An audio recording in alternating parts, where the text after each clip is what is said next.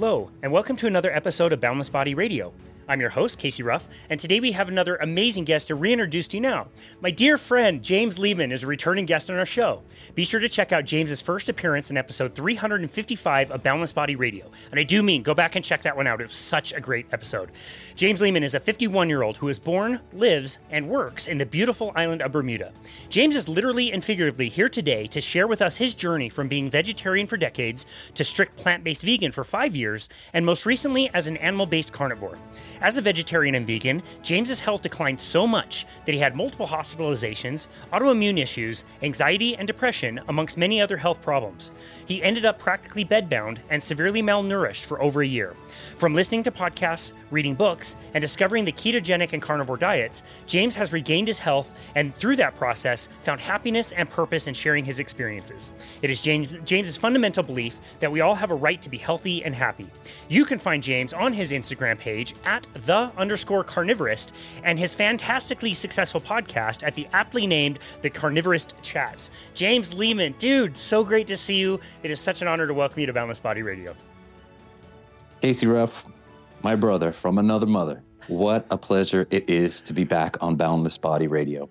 Boundless Body, for those listeners just being introduced to me uh, for the first time today, was so pivotal in my journey into becoming a carnivore and from being vegan. So I, I thanked Casey the last time. I'm going to thank you profusely again, Casey, for all the hard work you do.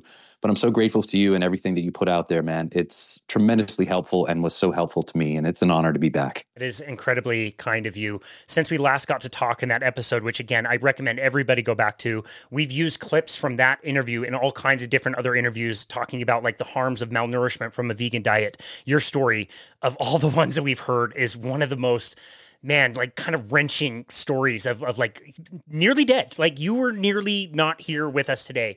Um, and I, I feel pretty confident in saying that we're friends. We got to hang out at KetoCon 2023, which is an absolute joy. I'm just curious, who is the bigger fanboy, you or me? Oh man, Casey, what a what an incredible weekend that was, man. I I was reminiscing about it before our chat today, and it just brought back all kinds of memories. It was so great to meet people that I had connected with over the internet in person, like yourself, and to say thank you in person. You walked in and saw me literally after I saw my hero in this space for the first time. And you talk about saving a person's life, and that was Sally Norton. Um, if you had been there maybe five minutes before, you would have seen me crying and tearing up as I gave her a hug and just thanked her in person for as I said, literally saving my life. If I had not come across that YouTube presentation, lost seasonality and the overconsumption of plants, it's still up there on YouTube. Search it. I don't know if I would be here today. And that's honest to goodness truth. Um, it was just just a, a, full circle moment for me to meet my heroes in this space. And you're definitely one of my heroes, man. Uh, you're one of mine, man. I couldn't believe after the story you told me how how great you looked. When we say that you have recovered your health, man, the, the brightness of your skin, the muscle mass you've been able to add on, your countenance, your the, the strength of your handshake, your I, and all of it. Like you have really recovered your health. I would have no idea that you were the same person that I see in the before and after pictures that you post all the time. Again, it's so stark and staggering how how you know where you were and to be able to recover that i think is is really uh, and i mean a huge credit to you for going through the process of doing that i know it's not something you can do overnight but you've done an amazing job so congratulations on that that's very cool Thank you, man. And you know, Casey, it was interesting because just this week I've made a post, you know, just kind of going against the pervasive plant-based message that is out there. And the recent, I called it a a um, propaganda mentary you are what you eat, which was the twin study. And I did my own twin study, which was me versus me. And you don't remember the litany of symptoms that you had when you get well until you go back and revisit and someone asks you, well, what did you recover from?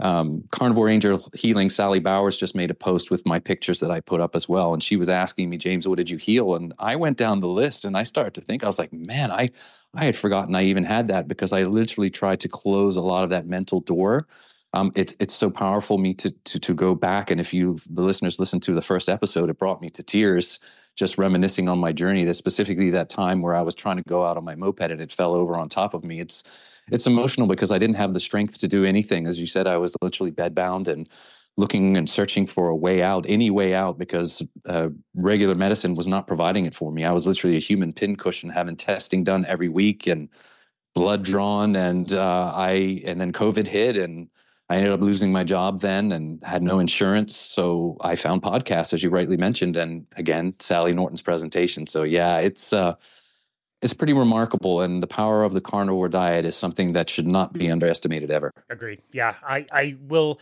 just say that that ketocon 2023 in particular I, I noticed it. I wonder if you did. Did you notice that the, the attention kind of gravitating towards the carnivore movement more than anything else? Again the vendors the speakers the topics the discussions. It seemed like that was where everybody wanted to learn more. Is that something you also observed 150% casey. It was it was clearly obvious. I mean all the carnivores in the space were there. I'm talking about our mutual friends courtney luna and oh my gosh everyone carnivore angel healing who i just mentioned a whole ton of folks. And people were just you know there's without being disrespectful because the ketogenic diet is a hugely beneficial diet for someone especially if you're coming from the standard american way of eating but people were really fiending for more information on the carnivore diet. And we saw that by the representation in the presentations that were for specifically carnivores. Dr. Baker's presentation, the carnivore panel, they were just packed to the gills. You and I sat there and just turned around and looked and were like, wow, this is this is something. Absolutely. I just got done talking with uh, Danny Conway the other day, and she was part of the carnivore panel that was carnivore for women. And I made the point they had a separate panel, end of the conference, after a long day of lots of presentations, and it was carnivore for women, a, a very specific topic in a room that was bursting at the seams. I got there 15, 20 minutes early, and I had to sit on the floor at the very front of, of the room. I saw Sally Norton sitting down in the middle of the room, like on the carpet, like packed that room, men and women asking about a very specific topic hormones and women and like imagining this world where we're getting to this place where we can get into into depth on certain things with carnivores we're trying to all figure this out. Um, it was really interesting to go back. I took a voice recording of that panel so it was interesting to go back and listen to that and hear all the different opinions. And i realized we're at an interesting um, kind of crossroads with the carnivore diet where more people know about it more people are searching the term carnivore than they are searching the term vegan. There there's a part of the community I, I get a little bit worried about as as we shift into being more popular that's going to be a little bit more dogmatic. And so I would really like to talk with you about that today. I want to hit your story first, but first of all, do you have any initial thoughts about that before we deep dive into some other things? So glad you asked this question, Casey, because it's particularly important to me having come from eating a plant-based and vegan despite what the vegans will tell you that I clearly was never vegan because now I'm eating meat again. I was vegan. I believed in everything that they had to sell. And as I mentioned before, I bought it hook, line, and sinker. I, I use that phrase a lot. And looking back on it now, I can see the dogma in that space because I see the repeated parroting of certain things that we now know to be untrue or not beneficial for the proper human diet, as Dr. Berry likes to call it. And unfortunately, I have seen it creeping in the carnivore space a little. You know, you've got to if you're not getting better, you've got to carnivore harder. And um, I, I I left that way of eating behind. I mean, I can remember if I was not feeling well on the vegan diet, I went online and someone, you've got to vegan harder, you've got to go raw vegan, you've got to juice harder, you've got to cleanse, detox, do all these things. We are all bio individualistic. We know that. We we we have a, I believe, a proper human diet that should include good, nutritious animal foods, low oxalate vegetables and fruits. Should you choose to include them, and they they work for you, um, and we we can't just say this is the way that you've got to eat, and it, it has to hold ring true for everyone. And I just firmly believe that experiment with yourself, like I did with myself. As it turns out, for me the best possible diet i've and i've done every experiment on my uh, on myself uh, includes some dairy um, a little bit. I tend to go on overboard because i love it too much uh, a little bit recently. Um, some low oxalate fruits and that happens to be blueberries. You know that from the last episode. I still keep them in my diet because we now know that if you go too fast too quickly and lower those high fruits where i came from or vegetables excuse me that can be quite painful um, but yeah, that's a long winded answer to say that we left that way behind. carnivore should be for everyone. It should be all encompassing. It's as um, our dear friend Scott Myslinski likes to say, it's it's a rainbow. it's a, a, a, a compass, a spectrum. You know. Yeah, very well said. I love that we went into quite a bit of depth into your own personal story. The first interview that we did, I believe we talked for at least 45, 50 minutes about everything that you went through. It was just emotional, powerful. Um, again, for the full, full, full story, I'd recommend that somebody go back and listen to that. But it's been a while since you've been on. Can you remind us again some of the things you've been through? You highlighted a few of the things in the moped incident, and oh my goodness, but how how that all started and how you were enticed by a very enticing message, a plant based movement. How how did that kind of come about with you in your life? Sure, absolutely. I'll give you the uh, the elevator spiel because we, that we definitely got into it last time. But for me, I had eaten meat growing up. Um, I went away to boarding school in, to Canada when I was young from the island of Bermuda, where I was born and raised. Um, my mom has been vegetarian and continues to be for her whole life. And unfortunately, her health, I believe, is suffering from it right now as she is in her senior oh, years. Yeah. Um, you know, looking back on it, um, I I did eat meat, and I went to high school and excelled in sports in my high school level. The change really came about for me when I went to university, and I ended up dating a young lady who was vegetarian at the time. Um, as one does, especially when you're young and in love, you kind of incorporate the diet. And I noticed that I started asking questions about the vegetarian diet, and even at that stage, and I'm talking early '90s, Casey, that. Um, it, which was a you know a lot of not a lot of vegetarian and vegan options at that time. She was dedicated, and um, we sort of I sort of adapted it to that way of eating. Um, I ended up getting a salmonella poisoning from eating bad bad chicken one time, and decided, okay, I'm going to give this up completely. I came back to Bermuda and entered the working world and remained on the vegetarian uh, diet for a few years. And then I started experimenting with fish again, pescatarianism for a while, and that kind of went back and forth. I want to make that clear to the listeners that I kept egg, eggs in for a time, left let them go, um, added fish in uh, for a while, let it go. Um, but for the most part, I was vegetarian for decades. Um, and, by vegetarian, I include pescatarian in that time as as well, dabbling in and out. And my health really, I should have looked back on it, started deteriorating during the, those years. I noticed noticed a lot of things creeping in that as I was in my 30s probably shouldn't have a lot of stiffness. I was gaining weight like crazy, um, getting going to the doctor quite often. I was getting a lot of brain fog incidences. I thought it was gluten. So I had my gluten tested. It didn't come back conclusive, but I cut out that stuff, which ed- led to me adding in a lot of nut based products, a lot of nuts, which are gluten free, unfortunately, which we now know are high in oxalate. And uh, speed the story up, I I went along, uh, met my uh, partner at the time, and d- she was questioning me. Uh, you know, well, well, you're a vegetarian. You just eat this. You don't really eat. I was like, no, I don't eat any red meat. And we started looking at why. And this was right about the time that all that vegan propaganda came out. You know, I'm talking about the Dominion films. I'm talking about Game Changers, Forks Over Knives, uh, What the Health and I just came upon these things, and like any person, became very uh, emotionally drawn to what the message was, and, and it was they were very good. You know that, Casey, even from the game changers and the physicality perspective and the exercise perspective, they sunk a lot of money into that. And again, using that term, I fell for it and decided to eliminate animal products then and there. And I remained a strict, non-cheating vegan for six years. And in the fifth year about you know the end of the fourth beginning of the fifth year my health really really started to decline. I was losing weight no matter how much i put in my mouth. I noticed um, and i'm sharing here freely boundless body radio listeners my libido was leaving me um, testosterone was dropping because at the time we were trying to get pregnant but i couldn't. Um, and also skin cracking nails cracking hair falling out all over my body um, chronic fatigue, autoimmune symptoms, uh, thyroid disorder crept in. And it was just unrelenting. And I thought, as I mentioned prior today, is that, wow, I wasn't doing this hard enough because when I went online and searched, this was the best diet that is out there for your health. And I joined some communities online and this is what they said. They said, You're not doing this hard enough. What are you eating? Well, I'm eating this and this and that. No, no, you need to go raw. You need to juice these smoothies, fresh vegetables juiced every day, three times a day. This is what I did. I threw turmeric in a blender. I threw spinach in a blender, nut milks.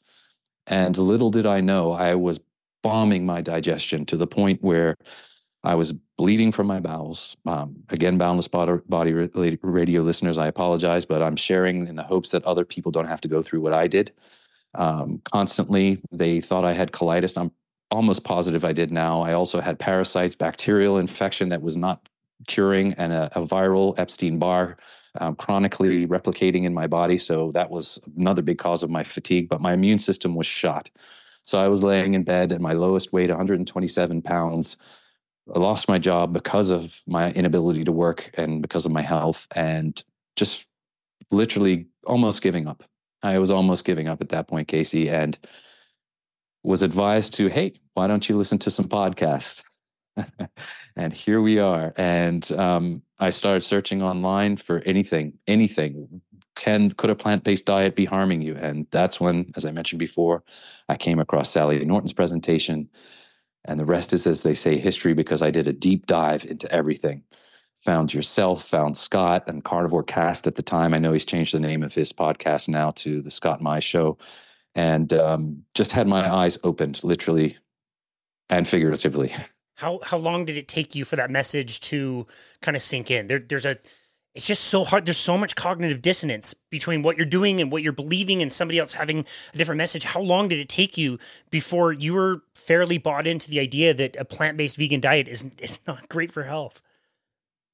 Casey, at that point, um, I was willing to do whatever because I felt so awful. I, I kid you not, when I would wake up and the pain that I had in my body, I was begging and taking rounds of NSAIDs. Um, I should have been on more pain killing medication from the fibromyalgia that I had, the symptoms. I was just so stiff, so rigid, and I was willing to do anything. And yes, you're absolutely right. There was some dissonance because, as you can imagine, having not eaten any animal products for six plus years, like strict, strict. And I put my hand on my heart and I say, I did not touch any. I did not. I know there are vegans that cheat. They call them Chegans. I did not. This was something that was very personal to me. And um, it was hard at first, but the will to live was greater. And I just had to add something back in. And from the stories that I was hearing on podcasts and online, that people recovering their health through adding animal based nutrition back in their diet, it was just too compelling. And I started slowly and it was painful. It, it was a long process. It, it um, I'm still on the journey today. I am night and day from where I was. I feel like a million bucks now, but I have my days still. Um, but it was that point where I added fish was the most known to me back into my diet. And I know a lot of ex vegans talk about it, but the brain switching back on, the little energy boost that you feel, it's real. Yeah. And uh, it was game changing for me. That all puns intended. Puns intended. That um that story, the first bite story that we get from every vegan, it was on all of the stories that we took for that composite episode, ten or twelve different stories, all of them universally it's like it was it was that moment. It's it's i've seen this video circulating around again. Um it circulated around a few months ago but it was it looked like a teenager who's like taking a bite of a steak and she's like inspecting it and sniffing it and i think she licks it before she puts it in her mouth and she like covers her mouth and almost i, I think she starts crying. Like it's a, an emotional thing and that's it, it sounds exactly like what happened to you. It was exactly like that. Um again being real uh, i did shed a few tears because it was it was hard because my body was craving it. When i tell you my body was craving fat casey i'm not lying but i was eating the wrong type of fats. I was going in and eating all this coconut um, manna which is the coconut fat and just by the jar. And i was wondering why am i constantly eating all this fat like by the jar? And it was because my body was craving the fat that I was had been missing for six years by eating literally none. And my body was craving it. So I was putting it in my mouth, but my brain was going, no, this is wrong. This is wrong. What you're doing is wrong. And it was this conflict. But then as soon as that, as soon as that hit my my digestion and I absorbed some of that nutrients, the little I could at the time, because we'll get into how there were some other things going on there and the healing of my gut was so important. Um, it was just unbelievable for sure. Uh, one of the people that you and I admire the most in this world. We both hosted on our podcast. Lierre Keith does such a great job writing about what those kinds of fat cravings were and like feeling guilty about diving into a bowl of cream cheese or something. You know what I mean? Like when when she wasn't as strict vegan as she was, and you really get to appreciate how how how strong those those hormones are, I guess, in your body that are driving you towards that nutrition. And and she does such a great job in the book, The Vegetarian Myth, of, of highlighting the, the three kind of buckets that we that we we use to argue for a plant based diet. The first one being this is good for you nutritionally. The second is this is good for you ethically and spiritually that you're not killing animals, and this is good for you with the, the husbandry of the earth. We're taking care of the earth. We're not over polluting the earth when we eat plant based. It's so enticing. All three of those are so enticing. Just knowing that you're eating the best food for health and you're doing the best for the world and you're not harming animals. It's a it's the best reason. It's the best reason to do it. And so again, I just think it's so hard to be able to face that despite how strong the push is to get that proper nutrition in. Absolutely, it is. And, you know, I thought for sure, Casey, you were going to hit me with one of the questions I hit with you when I interviewed you for my chat was, what was your favorite episode that you've done so far? and, um, you know, you mentioned Lierre Keith, and that for me, again, was a really full circle moment. And two people that had their health so adversely affected by the dietary choice they made was really, really powerful. Of course, for me, number one at the top of my list, I'm going to tell you anyway, has to be the Sally Norton episode. I bowled like a baby Good. in the beginning. Um, and she was one of my first guests. Um, just really powerful. Um, talking to my heroes in the space like Dr. Chaffee and Dr. Bill Schindler, obviously very, very great. But that Lierre Keith episode for me was a big one uh, because, and where she's coming back to the show as well, because we didn't get a chance to finish off everything because there's so much to unpack, as you just said, so much. It's a lot.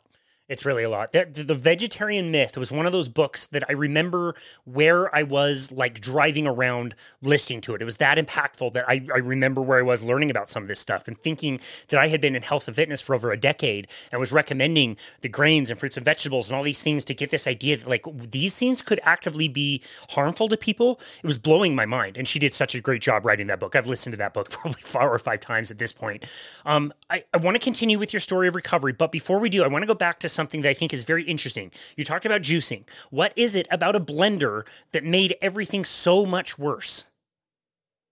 Oh, just the fact that it makes everything so much more bioavailable, Casey. It really does. When you things like plants have these protective shells and skins on them that are protecting their seeds, their babies, and uh, these shells and seeds also have their protective oxalates and the protective lectins in them, as we know. And listening to Sally and Monique Attinger, who are experts in in these things, and when you blend up these vegetables and even some fruits with the seeds that are in them and if they happen to be high ox fruits like star fruit and even raspberries and blackberries which i eat a ton of you are making these these anti-nutrients so much more bioavailable and in a liquid form and that does not even get into the insulin resistance you're causing yourself by the sugar spikes and all the fruits that you're pounding down in a liquid form that just go boom right into your bloodstream.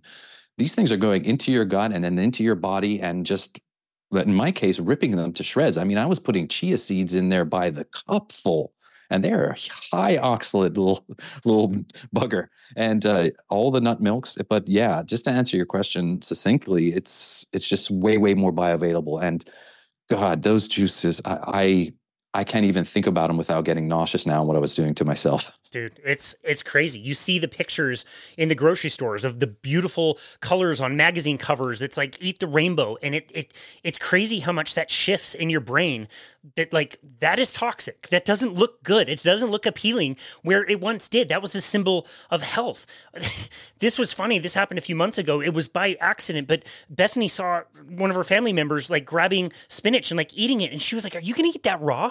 Like, and it just like came out. It, she wasn't trying to criticize anybody's diet. It's just if you've been away from some of these things for long enough, they they they look. It's not that they don't look good anymore. It's that they look actively really bad.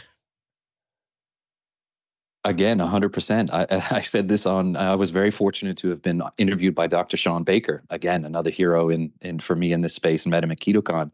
But I said, and he used the clip where I used to look at the vegetable and fruit aisle as the life sustaining force in the grocery store. Now I, I kind of flipped it on its head and like they cause me so much harm. I'm avoiding them like the plague and go straight to the meat section, which has saved my life. Literally, it's crazy. Yeah. Yeah, it's totally different. I think about the same thing every single morning. As soon as I got a Blendtec blender, really nice one, I would blend up multiple different colors of beets, multiple different types of beets, handfuls of the green stuff, almond milk, and like, not only would I be starving within an hour or two, like you mentioned, you're to have blood sugar surges and crashes, which means you're you're to be hungry. But I remember the, the feeling of bloat, but it was also this like self righteous feeling of like I'm doing the very best thing that I possibly can. And fortunately enough for me, I did it for a short enough period of time that it didn't cause any damage like it caused for you. But yeah, I look back on that as an absolute toxic sludge, gross. Like, do not put this anywhere near your body. Oh man, you're so right, Casey. And for those listeners, uh, as I mentioned earlier, that uh, Casey and I are very much of the same mindset in that if you do want to include vegetables in your diet, just make sure, if you can, that they're the lower oxalate and, and anti nutrient varieties. And there's lists out there. Sally Norton has some, Monique Attinger has some.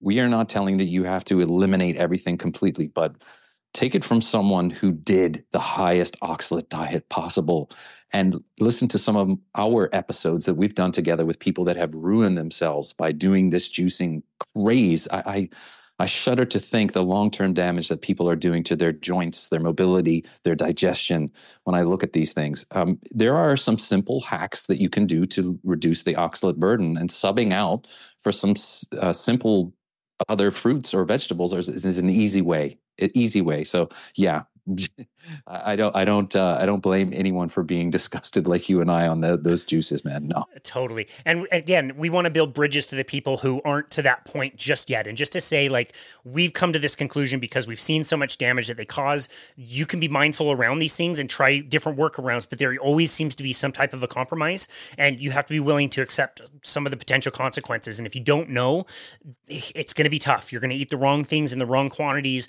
prepared incorrectly, blended. You know, it, it's it's going to be really tough. You might have to deal with some things along the way. So it's really great advice to go back and, and learn about some of this stuff.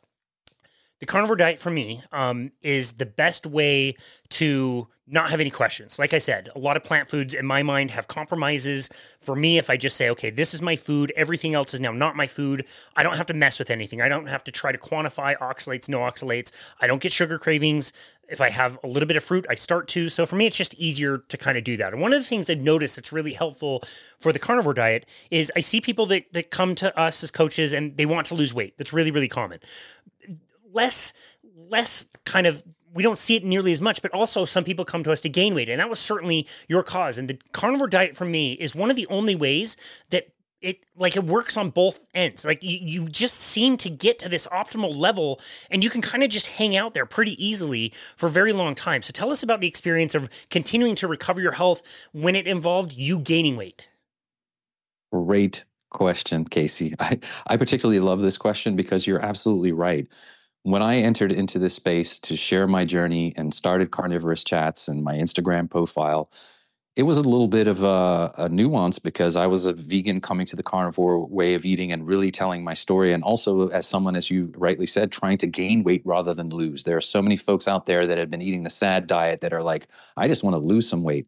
And I really wholeheartedly believe, as you said, that the carnivore diet is a weight optimization diet in its essence. Because if you are looking to gain weight, it will assist you in that regard. And also, if you're looking to lose weight, it will assist you in that regard. For me in particular, and as we just talked about, this is a great segue into what I wanted to also hit on. And again, I encourage the listeners to listen to Casey's and my recent episode with Lierre Keith, because as an ex vegan, she suffered from the same thing that I did, and that was malabsorption and low stomach acid. And I had to experiment on myself. So in the initial stages, just getting the nutrition in me uh, was sufficient to get my health back to where I could start exercising again. And we'll get into some of the exercise that I do. But I also had to optimize my digestion because I had severe leaky gut. As I had mentioned, I had been bleeding from my bowels, definitely colitis, as my doctor had thought. I now looking back on it, I had it, although it wasn't confirmed because I never was able to get the test because of COVID and everything. But I still take enzymes and hydrochloric acid as Lierre does to this day to help my digestion because for the listeners that don't understand, if you do not eat meat for a, a, a, prolonged period of time, your stomach stops producing the amount of acid because it doesn't have to break down those things, and your enzymes as well stop because the body goes, "Oh well, I'm not don't need this anymore." So when you add back in, sometimes there can be, as there is a transitionary period, but for us ex vegans, it can be a little bit longer. I say that all to say is that I am the poster child for experimentation on diets. I think the listeners can agree with that now from being pescatarian, vegetarian, strict vegan, carnivore. Um, and what I learned was that I needed to, and again, thank you, Dr. Shawn Baker, for this. I was asking him in some of my first meetings I had with him because I was part of the Revero community, as were you, Casey, back in the day. I said, Look, I want to gain weight. He said, James, you have to eat like it's your job. He's like, Because the carnivore diet is so satiating. You may have to adapt a little bit because you're dealing with uh, digestive insufficiencies where I couldn't do the fat, which people need to do. You know, you see extolling this high fat diet on the carnivore, Casey. Um, and I just couldn't do it because my digestion was a wreck. So I had to go leaner, but just eat more. And even when I was completely stuffed, I kept going. And so it's counterintuitive for those folks, but especially when you're not having a lot of carbohydrates and stuff like that. I followed my body's signals and I still do that to this day. I eat when I'm hungry and I don't eat when I'm not. And um, I have slowly increased my volume because as I'm exercising and building muscle now, which is crazy for me at age 51, crazy. I look better than I did when I was in my 30s and even late 20s, man. It's nuts. And um, I'm just finding that I'm having to eat more. My body's finally putting on weight. And for the listeners, as I mentioned and you heard, I was 127 pounds at six foot two. My waist size went down to 28 inches. I mean, I looked awful to the point where people were stopping me when they saw me publicly and said, "Are you okay, man? Like you look like you're dying." I felt like it, and at the time I was trying to be nonchalant, saying, "Oh, I'm okay," but I really felt terrible, of course. Um, I have gained over 50 pounds now of mostly muscle, which is insane. I'm back up to like 100, almost 185 now, which for me is I'm going for the 190 now. So little little gains, little gains. And as you heard me mention earlier, this is not an overnight thing. I started adding, adding animal foods back in my diet in late 2020. I was keto for almost a year and low oxalate. I subbed a lot of the low oxalate foods, as I mentioned, for a year. Then two years ago, I'm coming up on my two year carniversary where I really eliminated most of the stuff um, this coming March. Um, so yeah, very exciting. But it's taken it's taken a while to get there, but man, it's so worth it. That's so great. worth it, Casey. Wow. Okay, uh, you mentioned the stomach, and I think that one argument alone is so strong to say that we were not meant to eat plants. And so maybe you can add some nuance to this, but the way I understand it is to most animals have some level of pH in their stomach acid to suit whatever they're trying to digest. Herbivores, that number is much higher and way less acidic. Now, to have a more acidic stomach, it will kill more pathogens, but it's also very difficult for your body to do. The pH that we're talking about is like 1.5 is where it's supposed to be, I believe, which is very highly acidic. And your body has to use lots of calories and energy and really cut and keep the acid in the stomach, which is why things like acid reflux is really terribly painful for people because that's acid that's very acidic that should that is getting to places where it shouldn't be. And so the level for most carnivores with acidity would be like two and a half, three, for what I understand. And we more match up with scavengers. And if we think about how we would have been hunting, according to the work of Dr. Miki Ben-Dor, hunting the biggest animals with the most fat and the most flesh, we would have it would have only made sense to eat that animal over a very long period of time. Part of the animal may have been rotting. That's why we adapted the stomachs for it to be able to handle that type of, of meat. We should be able to handle meat that's been out for a little while. Is that the way you understand it, or is there any nuance that you want to add to that? No, that's absolutely 100% correct, Casey. And this, again, excellent question at this juncture because it ties into exactly what I experienced. If you think about my journey and you think about me transitioning from vegetarianism for a long, long time, pescatarianism, where my stomach acid probably was lowering even those days because I was not eating any red meat, chicken, turkey, any of those things which require the stomach acid to break it down, uh, you know, as we ancestrally appropriately did have. And then I went to the vegan diet where there was even less requirement for that stomach acid with the plants.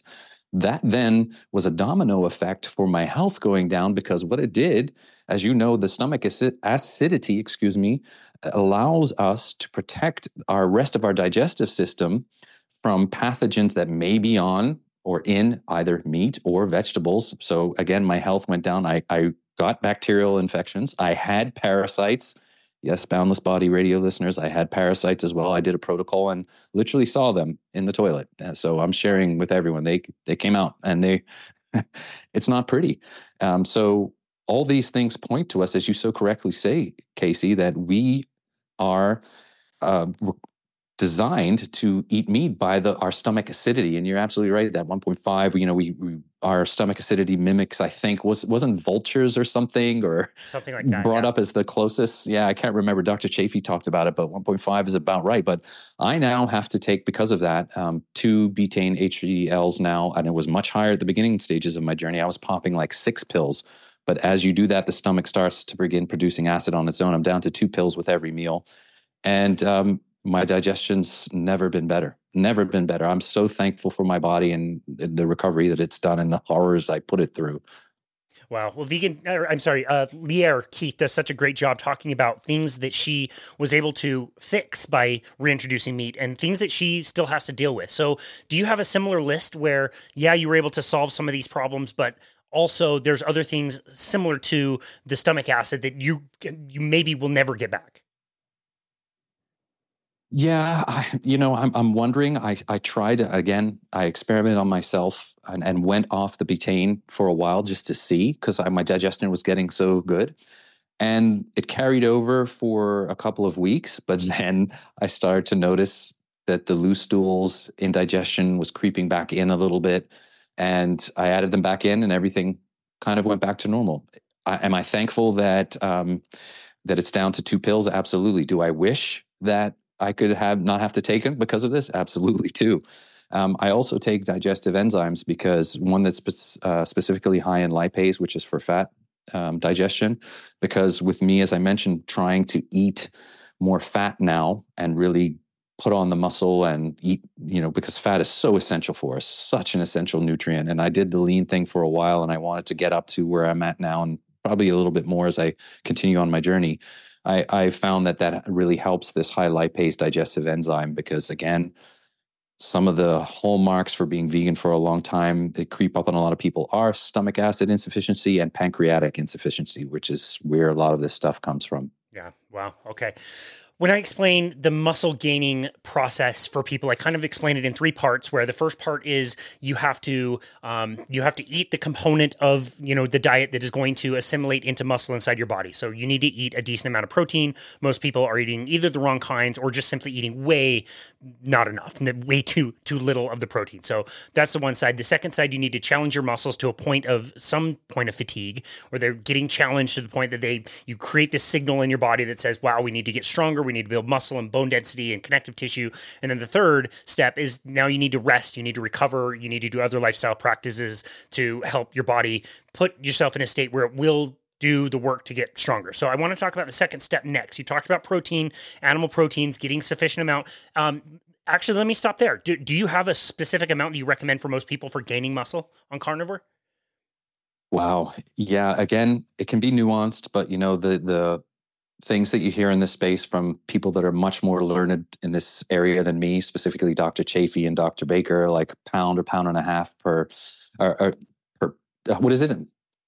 Excuse me, gram and a gram and a half per pound of body weight. Yep. That's, I think, what's out there. Um, I made a mistake there. I should have flipped it on its head. But yeah, that's, that's um, what you hear in this space. And that's what I kind of adhere to now. I, I'm personally getting more protein now than that um, and eating more because my mission is, as I said, I want to gain weight. But for those folks that want to maintain or even lose weight, that's a that's a good sort of benchmark to to to aim for, I believe. And it's been so tremendously beneficial for me. I find my body has just been craving the protein, Casey, especially on the muscle building side as I get more and more into my exercises and and increasingly um, increase my load in the weights that I'm doing. It's been so helpful yeah. getting more protein and, and fat in there. Nice. After having a conversation with um, zach kushner zach strength on on twitter he's he's really convinced me to, to go a little bit deeper into protein. I've added a protein shake and then also creatine and being really um, regimented about my creatine intake has really helped. Um, okay so step number two again now we have to challenge the muscles. In what ways have you been able to do that? Uh, obviously we're thinking like strength training um, but but how how did that kind of evolve for you in your journey Yeah, great question. I started off very slowly. As I mentioned, I was in such a fatigued and emaciated state that I literally started off with exercise bands, the thinnest ones you could find, literally pressing like this and just doing movements while I was in bed. I remember starting and started with two pound dumbbells and just was doing arm curls as I sat there, just trying to get any any movement going because I knew fundamentally I had to get moving because I was so stiff and so sore and so full of pain. And I knew that I was giving finally the my body the nutrition that it needed. So it also now needed to move. And at that point, the the, the mind was willing, but the flesh was weak. Uh, all all kudos to that saying. And I just started very slowly. I started doing some yoga type movements, some stretching, and just doing these bands exercises the one key thing that I incorporated that I still do to this day was, and uh, for those folks that follow me on Instagram, was my weighted walks. And this gets into something where I like to talk about stacking habits because when we talk about the carnivore diet, once you start feeling the benefits of the diet, you want to biohack any other space that you can. So I started hearing all these carnivores talking about getting out and grounding and then getting to watch the sunrise and the sunset, you know, and and wearing blue light blocking glasses. I did all those things and they have been tremendously beneficial my weighted walk, I like to tell people that I put a 25 pound uh, vest on myself. And what that did for me was it sort of tricked my body into thinking that it had extra weight on it that I wanted to gain. I was playing mind games with myself. And, and it, it worked. It literally worked. It was tough, man, because Bermuda's hilly and I went for five mile walks with this 20, and it was the first uh, like dozen times that I did it nearly killed me. I was sweating like a pig, came back and just exhausted, but damn, it felt good, Casey, to get the movement in. It felt good. And I've been going along slowly. I bought myself a little bit home gym, a little bench, dumbbells, uh, push-up bars, and that's all I do. I am not. I don't have a gym membership. I just do body weight exercises, some dumbbell exercises, and my weighted walks, and it has been unbelievable for my health, man. As you know, being a trainer. Well, I just, it's so empowering. I hope the listener takes that away from this conversation. And if somebody's watching on YouTube, they saw you raise your arm overhead and you could see the definition in like your shoulders and bite. Yeah, dude, it's awesome. And they might think, like, damn, this guy's jack. Like, I could never do that if I don't have proper equipment. I trained somebody today before this call virtually on my phone in in another time zone and we had exercises that he could do with water bottles. I told him to go grab some like, you know, half gallon water bottles and there are things that you can do. So I love that that that again, if you don't have access to stuff, look, we lived through the pandemic. You can be resourceful and you can start somewhere and that will advance. You can add more equipment later on, heavier bands, more weights, whatever. But I think the thing to take away out of that whole thing is you got to start. Start somewhere. Do something. You weren't doing much, just a light band but you started, right? This is the key that I tell everyone, even when I've coached folks. You have to start somewhere. You literally just start and don't be discouraged. I see a lot of folks getting down on themselves. And believe me, I did too in the beginning of my journey. Why isn't this happening fast enough? And as I always like to say, and I borrowed this from a, a bunch of other people, we didn't get sick overnight. It can take time to heal. And just know that any step forward for you, listeners, is a step in the right direction. You know inherently you're doing the right thing. You're exercising. You're eating the right things now for your body. You are grounding. You're doing all these things that you know. Just give it some time. And I promise you, from the bottom of my heart, the benefits will start to show. I am living and walking proof of that. I like to say, I, I literally look back at the picture of myself from a few years back, and I am not the same person physically, mentally, none of it. Healed my anxiety, depression, cured all the ailments that I had at the time. It's unbelievable, Casey. It's unbelievable. Like I said, the carnivore diet is not to be underestimated. I totally agree. Totally agree. So powerful. I want to talk to you about something you've mentioned a few times now grounding. Tell us about the importance of grounding and why that's been a priority for you. I grounding for me really came into it early on because I heard other carnivores in this space talking about it. I found Clint Ober and the grounding movie online. Actually, I, I, let me give credit where credit is due. You know, the first person to really hone me in on the grounding side, Casey, was a dear friend of ours, Brett Lloyd, the Thankful Carnivore. Yeah, I love that and, guy. And and Brett still grounds to this day. He he even grounds when he's on his interviews with a, a grounding mat. Um, but he had posted at the time when I started following him and heard him on Scott's and your show about the grounding movie, which is free on YouTube, and it's Clint Ober. And I had I was looking for any ways to reduce my inflammation, and I heard grounding could help. And even if it was a bit you know, you know, hokey or whatever, just getting outside and having that connection with the ions that are in the earth and being in nature has got to be better than even what we're doing right now, which is part of what you sit on computer screens, which we spend so much of our day doing. Just getting out there, getting some natural sunlight, stacking these habits, um, barefoot on the ground. And it was revolutionary for me.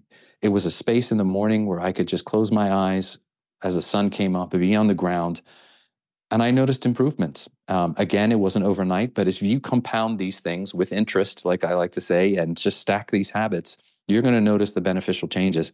And you hear folks all the time talking about it, Casey. Grounding so important. Admittedly, as my life became more hectic, I missed a day or two. But this is another thing I want to talk about: is that you know, don't let perfect be the enemy of good. You know, Scott and you and I talk about this all the time. Whether it's if you fall off the wagon on carnivore, if you don't get grounding in in a day, it's okay. You can get right back on the horse and do it again the next day. You won't lose the benefits if you miss a day or two, even a week sometimes because life gets in the way. Um, just make sure that you continue to do it. And uh, you'll definitely see the benefits. Super super helpful for me on my journey for sure. That's great. Um, okay so while we're plugging things i have to say that going to more minimalist footwear in general has been super beneficial for me. Here in winter in the salt lake valley where i am i'm not in bermuda so unfortunately i have to kind of transition over minimalist shoes which i hate. When it's the summertime and it's nice and i want to walk around i always use earth runners. These are my favorite shoes. They have a grounding kind of part on the bottom that I think really helps. If I'm not going to be barefoot, Earth Runner sandals are my absolute favorite thing to do.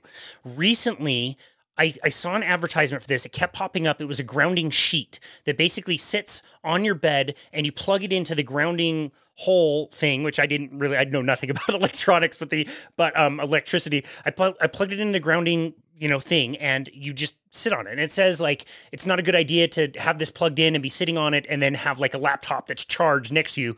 It's it's it's you'll tingle or whatever with the electrical charge that is going through you so don't do that. But um, i've used it for sleep and i've only used it for a few weeks and i am i was a little bit um i don't know i I kind of doubted whether it would work or do anything or not. And I have to say, in the last two weeks, I've spent pretty much every night on it, besides a trip that I took to Vegas. And I can say that my sleep has been much deeper and my dreams are like crazy vivid, unlike anything I've ever experienced before. And the two nights that I was in Vegas, I did not have that. I don't know. It's very interesting to me. I'm just starting to play with this a little bit more, but I am noticing a difference in my sleep. Is that something you've heard quite a bit about? 100% again, Casey. Um, for those listeners, and I'll plug another podcast recently where Clint Ober, and that's exactly what Clint was. He was an electrician, Casey. So he was an electrician prior to, and figured out through grounding, and you're absolutely right. I'll tie into my own story with what you just said. When you have an oxalate toxic brain, you've heard Sally Norton talk about her own experience where she was waking up something crazy like 32 times every couple of minutes. Like it's, and I was the same way. I could not sleep, literally could not sleep. And it's because the cortisol spikes and the oxalates in your, your cells and just constantly waking up through the pain. I couldn't find anything anywhere comfortable. So one of the first things I did was actually buy a grounding sheet as you just did. And I plugged it in. You're absolutely right. It goes into the grounding socket next to your bed and there's no charge. It's not powering up, but it is grounded through that socket and you just lay it on your bed. And I can't tell you how beneficial it was for me for someone who hadn't slept in a year. It, it, I literally started to get my first deeper sleeps in over a year when I had that on there. Um, I don't have it anymore. I need to get a new one, admittedly. Um, but again, I'm grounding outside as much as I can possibly. Um, my sleep is improved immeasurably. Um, if, for those who are watching on video, I have it right beside me. Here's my uh, blue light blocking glasses I can put on. Stylish. But I use these. I, I, I knew I use these at nighttime, Casey. As soon as the sun goes down and I've come from outside watching the sunset, I put these on. If I'm watching TV or just reading, just ease on the eyes. And again, I notice these helping tremendously when I when I forget to take them away with me or I don't use them. Huge benefit. Huge benefit. Yeah. Well, thank you for that. It's something that I'm starting to learn a little bit more about. So I appreciate your insight as far as that goes. Wanted to make sure we circle back to this after getting all of these wonderful practical tips. The community, uh, this lovely carnivore community, how, in your opinion, should we be expressing ourselves, sharing our opinions, sharing knowledge with people without being dogmatic? Yeah, that's an excellent question. I just think in any space, you have to be honest and you have to be true to yourself, Casey. And I mean, you come across in spades with all of that and the above. I try to do my best and and share everything that I can. Um, it's it's difficult, you know. I've found in this space that, and you and I know there are people that are in it for the wrong reasons. Um, I try to be in this space like you to share hope and healing and allow others to share their own healing stories. And I think we just need to embrace the differences in one another. Um, we can find common ground for sure. And, you know, all of us carnivores have experienced some benefit from adding meat back into our diets. I don't care who you are. You've seen some benefit or you wouldn't have, you wouldn't continue along this diet as you're doing now. Uh, some of us, it's way more than others. Others, it's just, you know, they've got some more mental clarity, they got more energy, they feel better. Not to discount those at all. But I just think we just need to find common da- ground and be respectful. And I think for the most part that we do. Um, as I mentioned, unfortunately, I see from time to time dogma creeping in the carnivore space. It's it's few and far between compared to where I was prior to this in that area. Oh my goodness, you and I talk about the and you said the chirping on Twitter from the the vegans. Oh my goodness, it is uh, incessant and uh, it can be pretty darn nasty. And we just have to really appreciate where people are in the stages of their own journey and and talk to them where they're coming from then. And uh, I think we'll go a long way for sure. I hope so. I mean, I was just thinking the one thing that is lacking in the carnivore I hate to call it dogma, but the people that are very strongly opinionated with with carnivore diets is the nastiness. I don't ever see a lot of the nastiness. I I do tend to think that since people's brains seem to be much much much better regulated on carnivore, I don't see personal attacks. I don't see again that kind of nastiness where you know what it's like on Twitter. Like people just call you stupid and tell you that you're you're killing animals. Like it's just it's ridiculous. They don't there's never any like substance. And at least with, you know, the carnivore scene, I see a little bit more of that.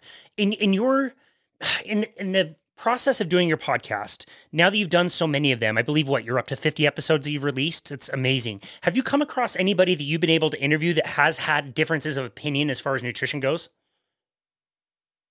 Not really so far. The main differences I've had are with those folks that are certainly they without exception every single one of my guests has either added meat back in been ex vegan or have lowered their oxalate vegetable intake. So I've had some omnivores and I had omnivores in there. You know, one specific person comes to mind is Jayne Buxton, who wrote the great plant based con. She's admittedly an omnivore and still enjoys her her vegetables, and more power to her. Um, and God bless her for ha- uh, what she has done in that amazing book that she she wrote. Um, but I do plan to try and interview some other people with different differing views because I think that's how we can grow stronger. Ironically, before we got online today, I was listening to Dr. Chaffee just interview Nick Norwitz and his Oreo experiment that he did for cholesterol. And he was talking about the same thing. What's incredible, Casey, and by the time this episode comes out, I think his what he referred to will have come out. And he was talking with Dr. Chaffee, is that he got himself in a room with Walter Willett and another vegan to to discuss cholesterol. And I'm like, damn, this guy, I mean, you got to have some sort of confidence to go there and do that interview. And clearly, Nick has that in spades, you know, with his degrees that he has.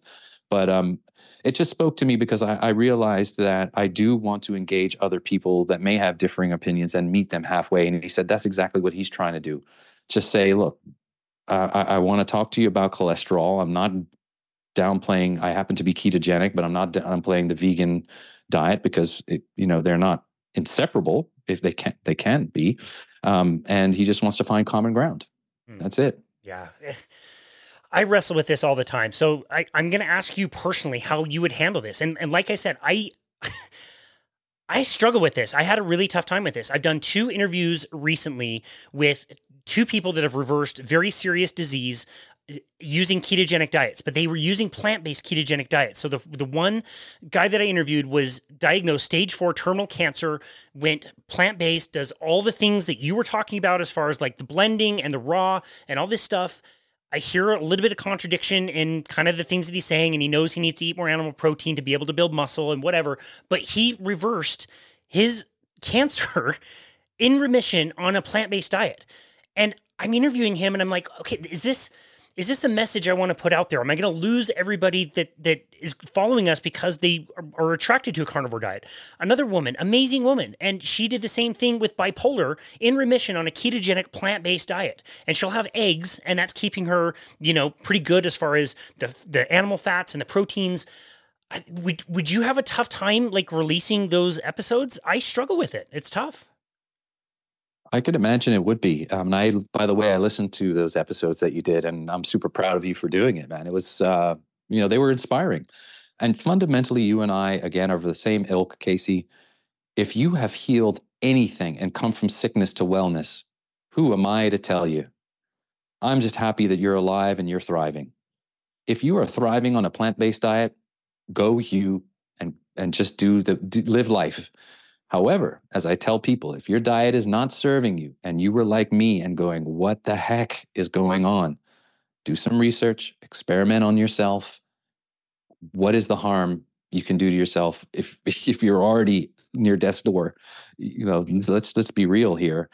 It it, it can be challenging, but I think people need to understand. Again, this goes back to what we were talking about in the beginning, Casey, that we are bio individual. I think people genetically, some of us can handle a little bit more of an oxalate load than others. Um, uh, maybe it's because of where their ancestry comes from. Who knows? I don't know. The research is still out. There's a lot of research to be done. However, one thing's for sure humans were not meant to eat tons of those anti nutrients. That is for damn sure. We can see by the evidence of kidney stones and kidney disease from those folks that were blending up and eating buckets full of sorrel and nearly killed themselves. This is science now we're talking about.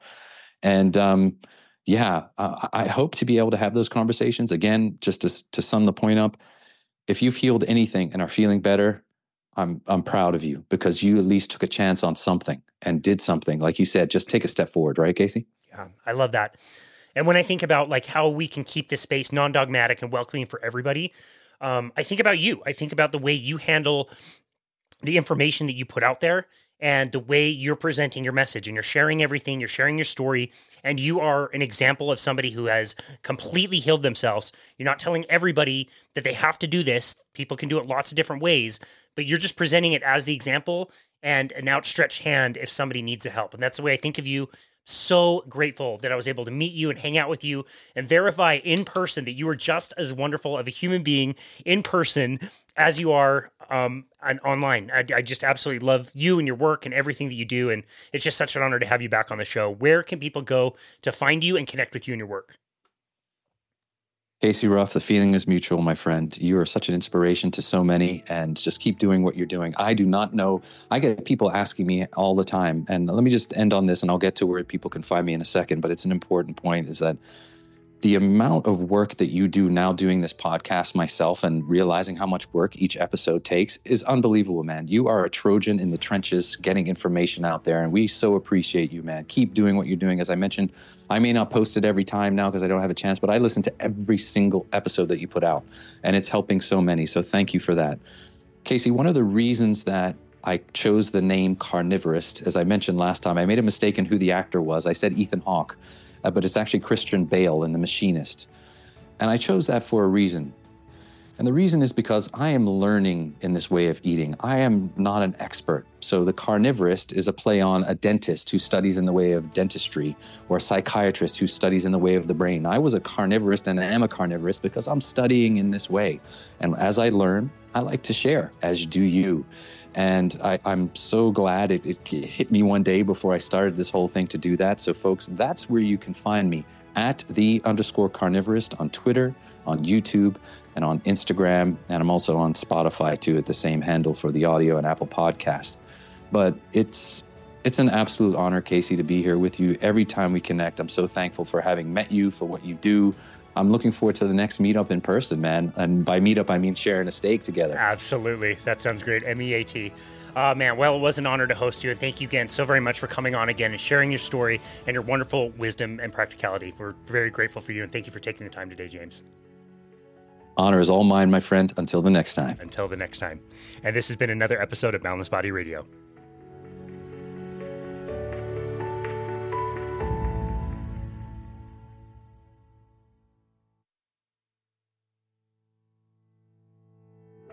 Thank you so very much for continuing to listen to Boundless Body Radio. As 2023 has come to a close and we're starting another new year in 2024, I always try to reflect on not only the direction that we want to go in the future, but also how much we have grown in this last year. Our podcast has now generated well over 400,000 downloads from all over the world, and it's all thanks to fantastic listeners like yourself. I hope you are as excited for the new year as we are around here.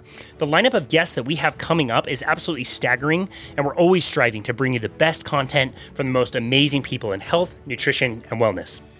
Remember that you can always head on over to our website to book a complimentary 30 minute session with us at myboundlessbody.com. On our homepage, there is a Book Now button where you can select a time to speak with us about your health and fitness plan, especially for the new year. We've absolutely loved chatting with so many of you out there to bounce ideas off each other and try to come up with plans to help you achieve specific goals. And seriously, I really do mean this. Even if it's just to say hello and introduce yourself, we absolutely love connecting with our listeners in the community. Be sure to check out our YouTube channel as well if you want to watch these full interviews and also shorter interviews on more specific topics that are taken from these interviews. We've gotten really great feedback over there, and it's also a really fun way to interact with people who comment.